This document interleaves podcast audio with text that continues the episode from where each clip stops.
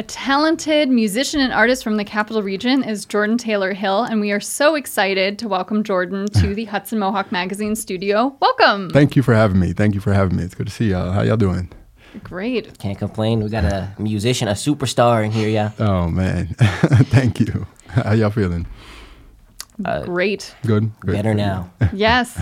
So your music and artistry, in- it encompasses so many different uh, facets. It, it, um, you have a large range of the kind of work that you do. So could you please introduce yourselves to our listeners? Yeah, sure. I'm uh, Jordan Taylor Hill. I'm actually from Long Island, but I've been here since like 2011. But uh, I'm an artist, musician, a songwriter. I, I'm trained in traditional drumming and dance from West Africa. I've been to Senegal and Guinea uh, a couple times, and I've been studying the music and, and dance there. And uh, yeah, I kind of incorporate that into my own music and teach. And uh, I saw you at a show recently. I saw you at a show recently, and uh, At uh, Oakwood Community Center. I think maybe you got to see a little bit of kind of what I do with the both traditional stuff and original stuff. So Yeah.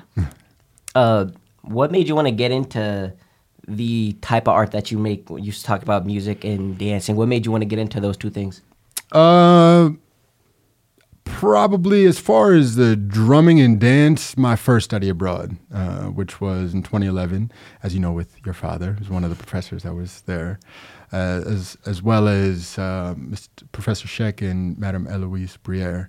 And yeah, I spent three weeks in Senegal, and just that was my first uh, glimpse into the culture of drumming and dance, and you know, just seeing at a at a super high level. I was like blown away. I'm like, I don't know if I want to drum, I want to dance, I want to sing, I want to do everything right now and stuff like that. So that kind of just, you know, set the the tone for for that. Yeah.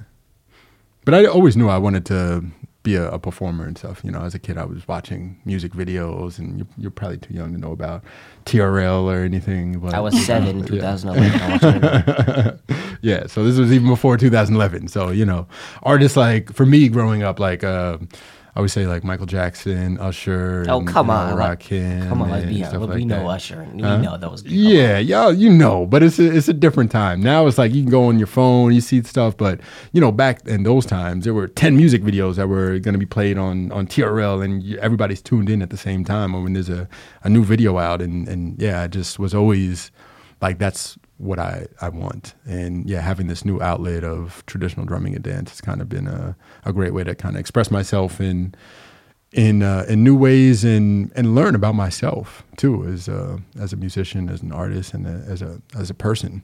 You know, there's so much culture that's wrapped inside the music and, and, and dance and stuff like that that you have to learn those things before or while you're you're you're studying. So it's not just about learning a movement; it's learning a culture, you know, and customs and stuff. So.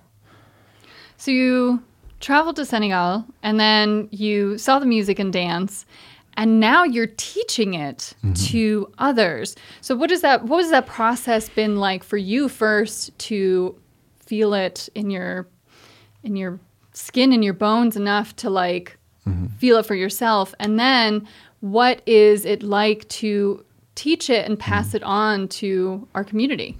Yeah, it's uh, it was a lot. You know, there were a lot of mistakes al- along the way and stuff, and uh, but I'm grateful to to have had teachers from the continent early on that were here. You know, um, whether they're Ivorian teachers or if I was just going down to the city and taking what I can get from classes, like once a month, learning from Senegalese dancers, and there was actually a, a, a capoeira class after that, so I would stay for like four hours, you know, and I'd be just hurting on the bus riding back up, but it was worth it because that's what I love doing, and I'll, I'll still go down as much as I can just to to be in that space because you know, because yeah, it, it's partly about the the fellowship as well as the, the practices itself.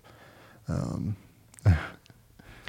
you touched a little bit about it being worth it. What makes it worth it to you? What inspires you to create your art and take the long bus rides or go through the grind? What makes you want to do that? Get out of bed in the morning. Mm, I just love it. You know, I really just just love it, and it's like it's a it's an interesting thing as an artist because you a lot of times you're basing stuff off of your feelings, and you know, it's like a sometimes it's a tough thing to manage because yeah, you want to be make sure that you're you're there, you're taken care of emotionally and stuff. Um, but yeah, I mean, I still to this day, I, I don't look at a, three hour bus ride as like a a huge. Inc- I'm grateful to be able to to do that. You know what I'm saying? So I know there are people that might never get the opportunity to even leave their city. So it would be crazy of me to think like this part of it is you know something other than a blessing. So. Yeah. So you mentioned that recent event uh, performance at Oakwood Community Center. You just uh, showcased some dance, some drumming, and some mm-hmm. hip hop. Mm-hmm. So, what are the range of ways that people can see you mm-hmm. and participate and pe- perhaps learn from you around either these immediately coming days or just generally? What are some things that you offer? Yeah, I do uh, weekly classes. I teach in a lot of schools. I'm doing a actually a workshop tomorrow with the um, So, Wash- tomorrow being on Saturday, right the twenty 24th. fourth. uh, at the replay on Monday morning. So, Okay. but there will be other opportunities. There definitely will be. I have a show in April, April fifth at uh, at No Fun, and that's in right here in Troy. Um, but uh, yeah, I do weekly classes at Albany Barn, so I have information on my website about that. Classes in uh, drumming and dance. So they're both 45 minute long sessions. And yeah, it's kind of just me sharing what I've learned through the years and, and stuff like that. So yeah, it's uh, for all ages. And, you know, I have more information on my website. Uh, which is Jordan, oh, it's my name, jordantaylorshill.com. Yeah. For people that haven't heard your music or heard the sound you try to make, can you describe what genre of music you partake in and what your sound is? Hmm, mm-hmm. Yeah, so I was we were just talking before. I used to do radio, and I would say for my radio show, I would say playing some of the best hip hop, world, and Afrobeat, and uh, yeah, I mean that's pretty much what I'm still playing to this day. You know, you'll hear traditional music. Um, I think that's how I opened the show. I just did like uh, dance, a traditional dance, into some drumming, um, into a, an original song of mine. So I like to kind of take elements of traditional, you know, um, music and whether it's a cadence for a clap, like, you know, capoeira clap or something like that. And I'm like, okay, maybe I can use that for my song or something like that. Or, you know, maybe I can use these instruments in a, in a new, innovative way and combine it with a, a piano or something like that. Or, you know, so um, I think that's what uh, part of being a student is too. It's like you know learning these different things and um, making a way for your body and your mind to express it in, in what feels right for you. Just continuing on that idea of inspiration. Uh, what are some ways that you continue to get new influences and get inspired to create other lyrics or new beats?